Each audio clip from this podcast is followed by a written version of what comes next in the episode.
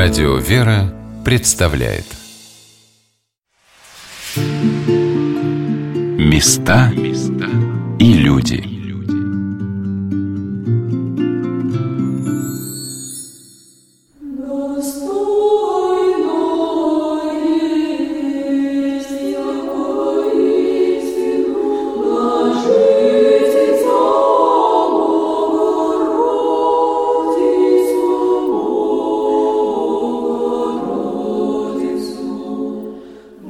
лесу, недалеко от Твери, на берегу Волги и речки Орши, стоит в России монастырь, который соединяет его со всеми русскими обителями невидимыми нитями, образуя жемчужное ожерелье на карте России. Он связан с ними многими святынями, частицами мощей несчетного числа святых, покровителей Тверской земли и всех российских семей, таких как святой благоверный князь Михаил Тверской и святая благоверная княгиня преподобная Анна Кашинская – необыкновенными иконами святой праведной Матроны Московской, взирающей на тебя открытыми глазками, и святого праведного Иоанна Кронштадтского, который зачитывался проповедями архиепископа Григория Постникова, называя его российским Златоустом.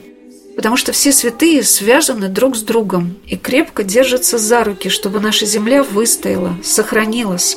И, может быть, сегодня только за монастырскими оградами со всей силой понимается, зачем это нужно. Всем вместе встать и помолиться Богу за Россию. Есть в древнем храме икона, написанная сестрами Оршина монастыря, на которой изображены прославленный старец, московский афонский чудотворец, преподобный Аристоклий и новомученик Тверской земли, преподобный мученик Иларион Громов, который был прихожанином обители, когда жил здесь, в соседней деревне, Крупшево. Мне посчастливилось побыть в старинном храме Вознесения Господня очень долго, после вечернего богослужения – и монахиня Антония Нечаевская с чуткостью и вниманием показывала дорогие сестрам святыни монастыря. Мы с вами подошли сейчас к мощевику, в котором, наверное, самая великая святыня нашей церкви, частица животворящего древа креста Господня здесь. Ну и, и здесь, в этом мощевике, как раз тверских святых очень много. Тоже преподобный Макарий Колязинский, вот Максим Грекун в соборе тверских святых, священномученик Фадий Тверской, Нил Столобенский, преподобный исповедник Сергий Серебрянский, духовник Марф Мариинской обители, и здесь же э, преподобная мученица Елизавета и Варвара. Но среди старинных икон у нас еще вот замечательное такое распятие, живописное, оно несколько лет, к сожалению, мы были лишены возможности перед ним молиться, потому что, как наши сестры-реставраторы говорят, реставраторы это враг молитвенника. Оно было в плохом состоянии, и вот на реставрации находилось у нас в нашей реставрационной мастерской монастырской несколько лет. Вот недавно вернулась этим великим постом, как раз перед Страстной Пятницей. Мы снова смогли перед ним молиться. Мы его очень любим. Конечно, это было такое утешение большое. Но самым дорогим утешением сестер обители является образ, который связывает Оршин монастырь со смутным временем.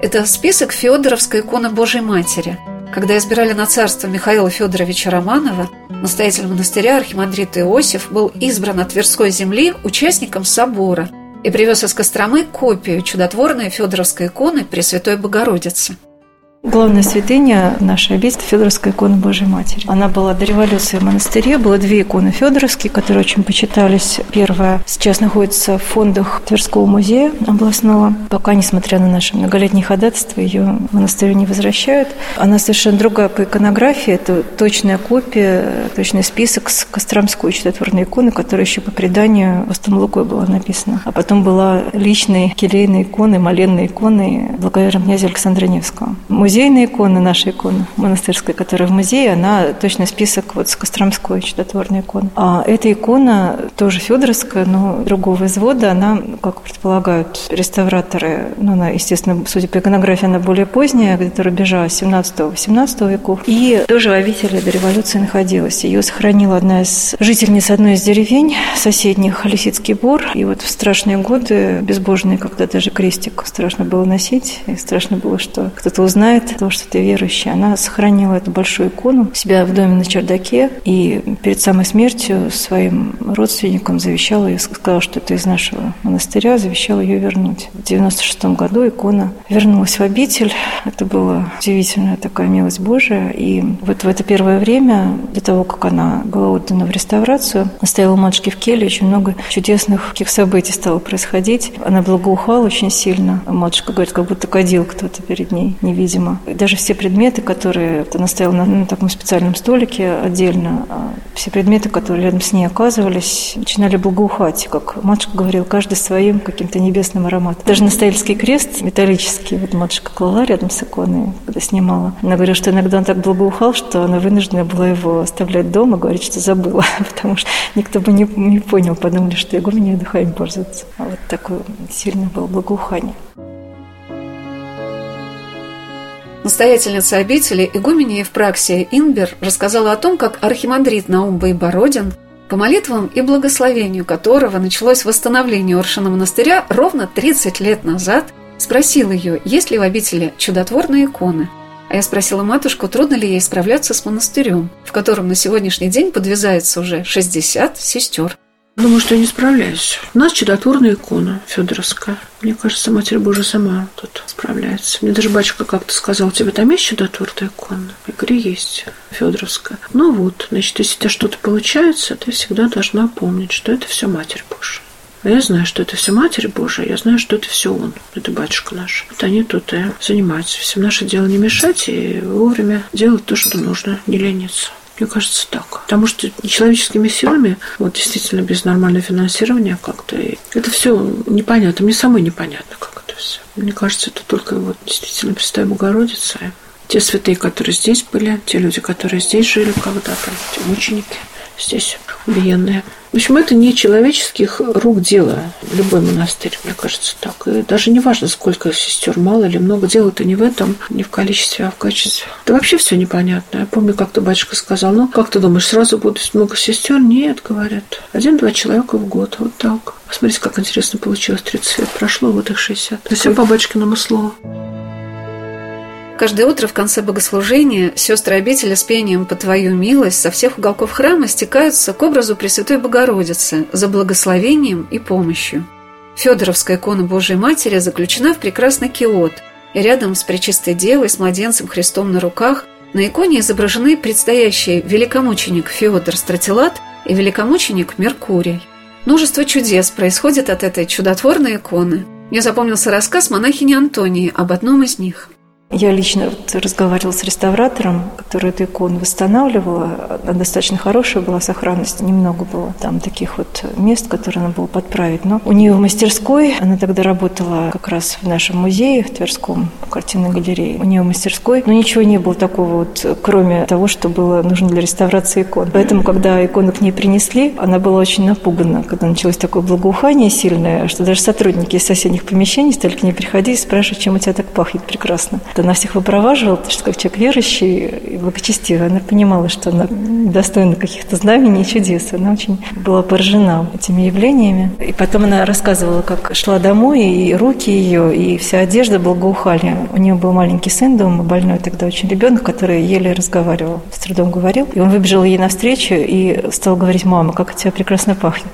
Потом икона вернулась в обитель, и через некоторое время ее из Твери тогда первоначально ее привезли в нынешний Свято-Екатеринский монастырь, он тогда был подворьем нашего монастыря еще. Вот, а затем икону торжественно перенесли на Урш, и здесь она сначала первое время, когда собор еще не был отремонтирован, здесь не было сигнализации никакой, мы очень за ее сохранность переживали, поэтому на каждую службу приносили ее на руках сестры в храм, и после службы носили. Я помню, как ее носили. Она была тогда ну, в таком простом кивоте, но очень тяжелый, как я помню, мы несли с таким благоговением, каждый раз трепетом ее. Ну, вот она хранилась в келе у сестер. Потом, когда храм восстановился, немножечко сигнализацию установили, то она уже постоянно свое место в храме заняла. Ну, вот этот благолепный киот, он не так давно был сооружен благодаря усилиям очень многих людей. Это, можно сказать, народное было такое желание, и множество благотворителей помогли вот его сделать такой замечательной красоты, весь резной,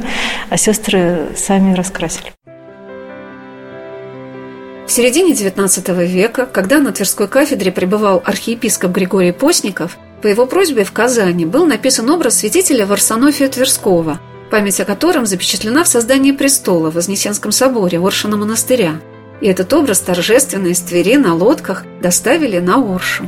Дело в том, что святитель Варсонофий, епископ Тверской и Казанский, освящал этот храм в 1567 году, и в память об этом событии сохранился антиминс, найденный под полом храма, спрятанный туда от поляков. Второй, обнаруженный там же антиминс, уже в начале XVII века, был подписан настоятелем монастыря архимандритом Иосифом, а третий был освящен им же в день, когда царь Михаил Федорович Романов вошел на царский престол 15 марта 1613 года. На Вознесенском соборе возвышается замечательный крест с царской цатой. А вот каким увидел монастырь архиепископ Григорий, когда прибыл сюда впервые. Пустынный храм Оршинский, свидетель жизни многих поколений, стоит уединенным сторожем среди безыменных могил – наводя грустную думу о временах старых, так бледно просвеченных бытописанием. Рядом бедная избушка старца-настоятеля и церковников, и развалившаяся деревянная ограда. Вот все, что теперь на месте той знаменитой обители, архимандрит которой был в числе подписавших Великую Государственную Хартию. При архиепископе Григории в середине XIX века был вновь расписан храм, и некоторые фрески сейчас частично сохранились и его попечением был создан новый иконостас, который в советские времена исчез. И вот в наши дни усилиями жертвователей помощников матушки Евпраксии, имена которых навсегда вписаны в монастырский синодик, был сооружен вновь потрясающей красоты и теплоты иконостас, расписанный мастерами-иконописцами Троицы Сергиевой Лавры. Сестры наши тоже потом помогали расписывать. На самом деле очень стремились соблюдать ну, какой-то принцип подлинности, может быть, так скажем. Потому что раз такая резьба по старинным образцам, то хотели и соответствующие в раскраске тоже и цветовую гамму подобрать, и сами красители использовать натуральные. То есть здесь натуральные краски и натуральный воск использовался. Но это специальный материал, не совсем чистый пчелиный воск, но тем не менее он в основе. Поэтому вот так это выглядит, как бы все теплое такое чувство да, возникает, да, когда да. смотришь. Настоящее такое. Произведение искусства, можно сказать.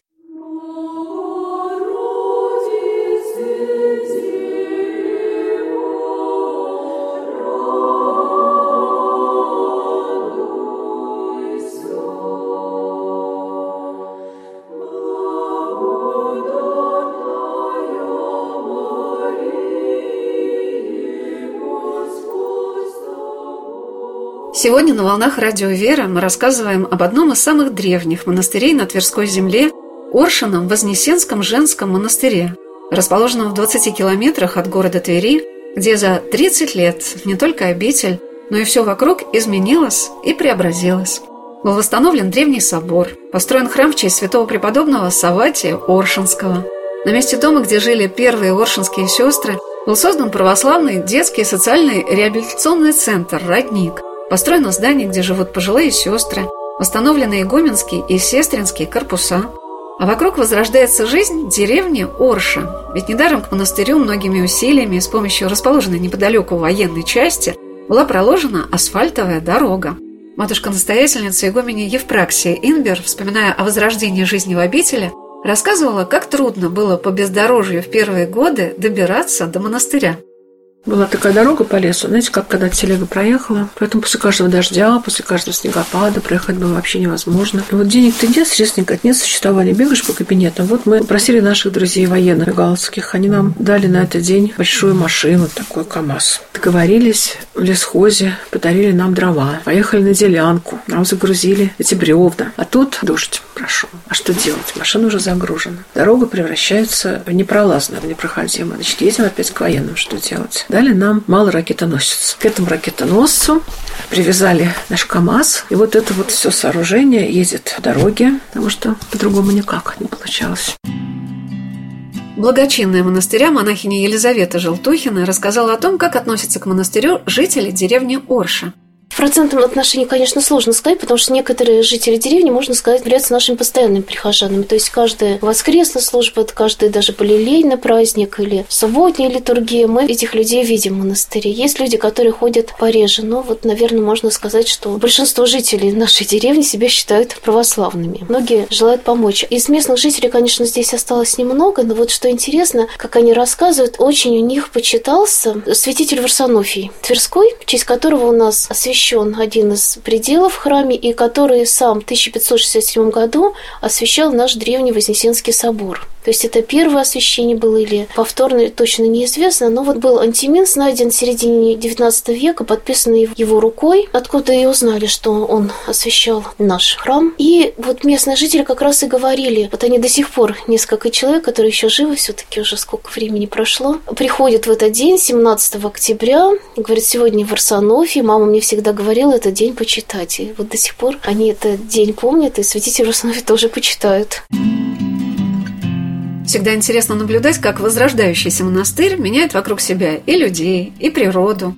Монахиня Елизавета вспоминала, ставили ли перед собой у сестры, придя на эту землю, какие-то определенные задачи – мне кажется, вряд ли мы тогда молились о умножении обители, потому что нас было очень мало. Сначала мы жили втроем, потом жили вчетвером, потом у нас было человек семь, нам казалось, что это очень много. Потом потихоньку народ стал прибывать, прибывать, и тогда просто, наверное, молились о спасении души. Наверное, как-то особо и не задумывались, потому что, как нас сразу матушка приучала читать Иисусу молитву, и в этом был смысл, наверное, всего нашего жительства и тогда, и сейчас. Помилуй меня грешную. А так, чтобы вот как-то конкретно о чем-то, о умножении сестер или умножении домов или храмов, наверное, тогда все-таки не молились, а просто молились о спасении души своей, ближних, и просто очень много тогда было. Ну, по крайней мере, приходило гораздо больше людей, которым Бог был неведом, которые ничего не знали. Тогда были годы узнавания только православия многими людьми. И хотелось ту радость, которую мы обрели, жительство в православии в монастыре, передать остальным,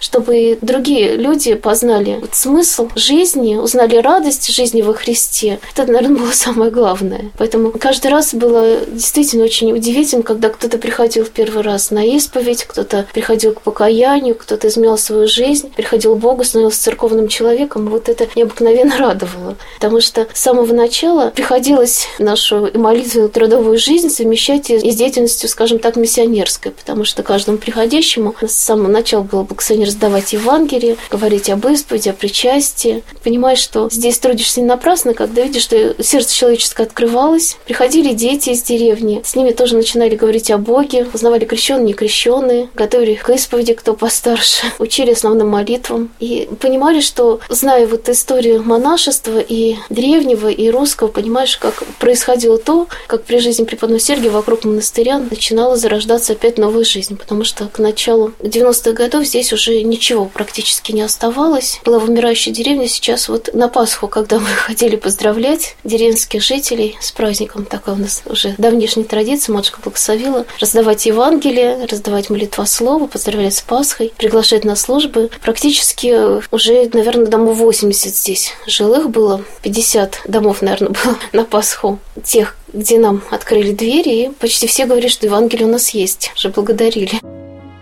Матушка Евпраксия сказала о том, насколько важным для нее стало послушание, связанное с детьми, когда ее старец, архимандрит Наум Байбородин, благословил трудиться и на этом поприще. Я думаю, что у нас э, вот этого послушания с детьми более чем достаточно для того, чтобы время было занято полностью, потому что все это на сестрах. Я точно знаю, что это благословение батюшки, что были здесь дети, поэтому я спокойно к этому отношусь. Хотя по-разному к этому относиться можно. Есть замечательные духовные писатели, даже мои горячо любимые, которые считают, что в монастырях вообще никакой социальной деятельности быть не должно, только одна молитва непрестанная. Ну, это, наверное, очень хорошо. Но вот преподобный Авросий Оптинский, он созидал детские приюты, и он организовал огромный детский приют в Шамрудинском монастыре. То есть тогда это было нужно. Наверное, тоже сестрам было непросто, да? И когда они жаловались, вот что люди нормальные ходят и молятся непрестанно, а у меня только Танька да Маньки. А что он сказал этой сестричке? А тебя эти Таньки да Маньки, они тебя в Царствие Небесное приведут. Так что по-разному все бывает, да? Дух дышит где хочет, и монастыри живут по-разному. Какие-то монастыри, вот, к примеру, греческих обителей, такие сихастери, то есть они живут по своему уставу. А у нас вот такая жизнь. Мы даже уже не представляем, как это без деток. Мы к ним привыкли. Мне представляется всегда загадкой то, как вся эта монастырская жизнь складывается в единое целое, как жизнь большой семьи, где каждый занимает в ней свое особенное место и берет на себя то, что ему по силам. Матушка Евпраксия написала замечательную книжку «Дарим тебе дыхание» с рассказами о жизни рядом со старцем Наумом, который вспоминает о многих событиях, связанных с устроением монастыря. Я спросила о том, как можно справиться с таким количеством дел и задач. Уже есть коллектив, есть костяк такой, есть очень серьезные сестры, которым можно давать просто огромное ответственное послушание и быть спокойными, что они их будут исполнять со всей ответственностью и пониманием. И с их помощью, в общем-то, они все держатся. Понятно, что одному это вообще невозможно. Ну и как-то молится монастырь постоянно. Если какие-то серьезные дела происходят, особо молится, как старается Евангелие читать, какие-то молебны служатся. Батюшка благословлял Петре Святое, когда какие-то ответственные решения надо принимать. Встает всеми сидетками, просто просят, Святой Боже, Святый Крепкий, Святый Бессмертный, помилуй нас. То есть, ну, не забывать молиться перед каждым делом и во время совершения оного. То есть сначала должны быть обязательно помощники, сестры. Они уже начинают, каждый свое дело знает. Я даже не могу объяснить, как это происходит. Иногда сама не понимаю, как. Кажется, это невозможно, оно совершается. То есть ясно, что не человеческими силами, а просто небесной помощью. Ну, ведь монашество – это ангельский чин. То есть приходит человек в монастырь, приходит к монашеству. Потому что он же не может ничего, кроме этого. То есть ему нужно, такое у него устроение, всю свою жизнь, все свои действия, все свои помыслы, вообще все свое посвятить только одному. Все должно делаться ради Христа и, как говорил один умный человек, то есть жить одним Христом.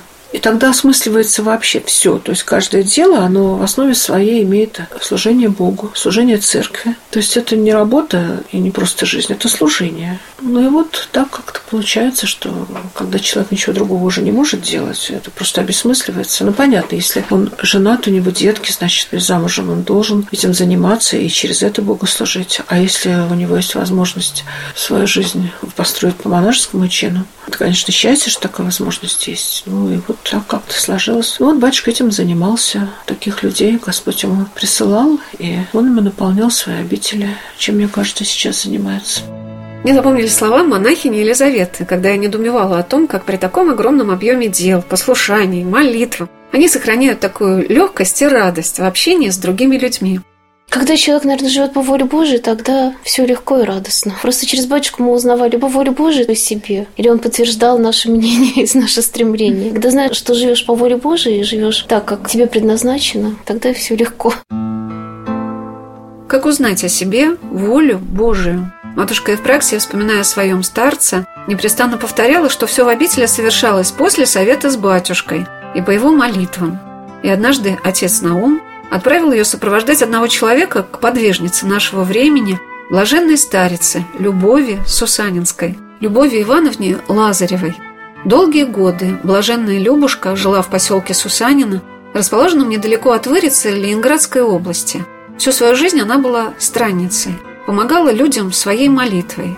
Жизнь и подвиг ее невместим для разума, но счастливы те, кто ее видел, потому что они говорят о ней, как о святом человеке. Матушка Евпраксия вспоминала. Когда бывали сложные моменты, когда батюшка иногда, может быть, сомневался в своих решениях относительно того, что он нам благословлял, ему нужны были подтверждения, вот он нас тогда отправлял к Любушке. Ей Господь волю Божию открывал, какой был человек удивительный. Как вы это понимали? Ну, я не могу это объяснить. Это понятно. Знаете, то, о чем, по-моему, даже вот митрополит Антоний Блюм когда сказал, что невозможно прийти по-настоящему к вере, ну, это уже известные слова, очень известные. Если не увидишь на лице хотя бы одного человека сияние вечности. Вот на этих людях просто видишь это сияние вечности. Ну, я даже помню, как я первый раз к ней попала. Мы поехали, приезжаем к ней, нашли этот домик Сусанина, зашли, там была келеница, мы с ним стоим. А я еще думала, чтобы ей купить подарок. Зашла в такой большой магазин, иду по отделу, например, вот это нет, это ей не нужно, это тоже ей вроде не нужно. Я подхожу к отделу, где платочки продаются. Я там такие простые ситцевые платочки в горошек. И вдруг прямо слышу, купи мне платочек. Ну, я купила эти платочки, сколько там, один или два, не помню. Какие-то взяла фотографии старцев, так даже мало икон было, первые годы были. Ну, что-то вот взяла с собой еще. Я уж не помню, что. Заходим в этот домик. Я ее не вижу, она там за перегородочкой где-то была около икон. Там комната была вот так перегородка перегорожена. И оттуда голос, ой, Струнинские приехали. И я начинаю выкладывать на стульчик то, что я привезла. И оттуда слышу, она говорит, это не возьму, это не возьму. Потом выкладывает платочек, говорит, а это возьму. Как началась наша с ней встреча с этого? Там говорили, что ее трудно понять, что она как-то невнятно говорит, что там невнятно. Все абсолютно было точно, все было понятно. Матушка рассказала об одной женщине, которая приехала к блаженной Любушке со своими детьми, у одного из которых было неврологическое заболевание, и он ходил на согнутых ножках. Она с этим Ванечкой поехала к Любушке. Было все так. Ванечку с сестрами какими-то там оставили в коридоре, а Любушка с ней разговаривала. Она, говорит, положила меня на свою кроватку, Любушка, и стала ей рассказывать всю ее будущую жизнь. Недавно с матушкой встретилась, она так и живет, как Любушка и сказала. Это какая-то тайная вся ее жизнь, об этом не могу сейчас говорить. Но она делала все, как сказала я тогда Любушка. Это был какой-то огромный, очень большой разговор. И она рассказала про это своего мальчика больного, у которого ножки не разгибались. Он вот так ходил на согнутых ножках. И когда она вышла от Любушки, этот мальчик бегал по коридору и подкидывал ножками, как вот футболист. То есть у него ножки за это время разогнулись. Он совершенно здоровый вернулся в Тверь. Вот такая была история. Я думаю, что такие люди, их единицы, как старец там сказал, вам повезло, вы еще знали блаженную любовь. Сейчас таких нет. Главное, что вот к чему батюшка нас всегда учил, что главное исполнить волю Божию о себе. А волю Божию о каждом человеке он знал. То есть мы всегда, мы приезжали, спрашивали, даже не спрашивая, просто нужно было доехать. Иногда с одним вопросом приезжаешь, а он не слушает, совсем другое тебе говорит, потому оказывается, что это было самое главное. Главное, чтобы не свою волю творить, а делать то, что от тебя очень Бог. А это всегда батюшка знал, и Любушка знал. Я в книжке написала, что мы так и жили тогда между батюшкой и Любушкой, как по радуге ходили. Но потом я не стала, потом батюшки не стала. Но уже все равно есть. И Любушка есть, и батюшка есть. Мы это очень чувствуем. Я думаю, что без его молитв ничего бы и не получалось.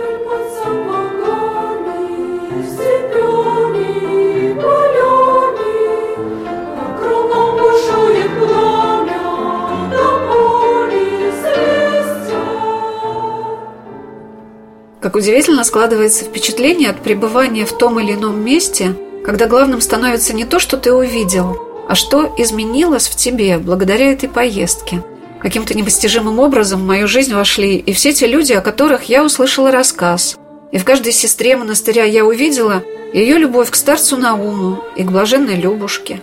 Это всеобщее проникновение людей друг в друга и оказывается этой любовью Христовой – соединяющий нас в единое целое – Церковь Божию. Мне кажется, я до Оршина монастыря и не понимала правильно, что такое тело Христово, Церковь. Я в который раз осознавала, что любая поездка в монастырь – это открытие. Открытие чего-то нового в твоей жизни. Святынь, людей, себя самого. Это случается не по твоему желанию, а по молитвам тех людей, которые за тебя помолились. Вернувшись из путешествия на Оршу, с книгами, подарками, напутствиями. Я читала проповеди старца Наума и поражалась, как в каждой из них он, как будто защищая собою маленьких детей, в конце повторял о том, что нам надо оказаться по правую руку от Спасителя, чтобы войти в Царство Небесное. А это не такая простая дорога. Но теперь на ней рядом с каждым, кто приедет в Оршин монастырь, незримо будут идти и святой преподобный Саватий Оршинский, и преподобный мученик Иларион Громов – расстрелянный на Бутовском полигоне в 1937 году, монах Афонского Пантелеймонова монастыря, приехавший в Москву и помогавший на Афонском подворье своему старцу, преподобному Аристоклию Московскому. И старец Наум, архимандрит Наум Байбородин, фотография которого встретит вас в трапезной части Вознесенского храма, а в иконостасе вы увидите его образ вместе с изображением старца Кирилла, архимандрита Кирилла Павлова. Потому что и прославленные святые – и славные своей жизнью пред Богом люди, такие как блаженная Любушка Сусанинская и многие-многие другие, встретившиеся нам на пути люди, могут оставить в нашей жизни этот отголосок вечности. Главное, захотеть его услышать. Как песню, которая зазвучит в твоей душе, подарив воспоминания о чем-то очень важном для тебя, доме, в котором ты живешь, стране, в которой родился, и семье, которую любишь.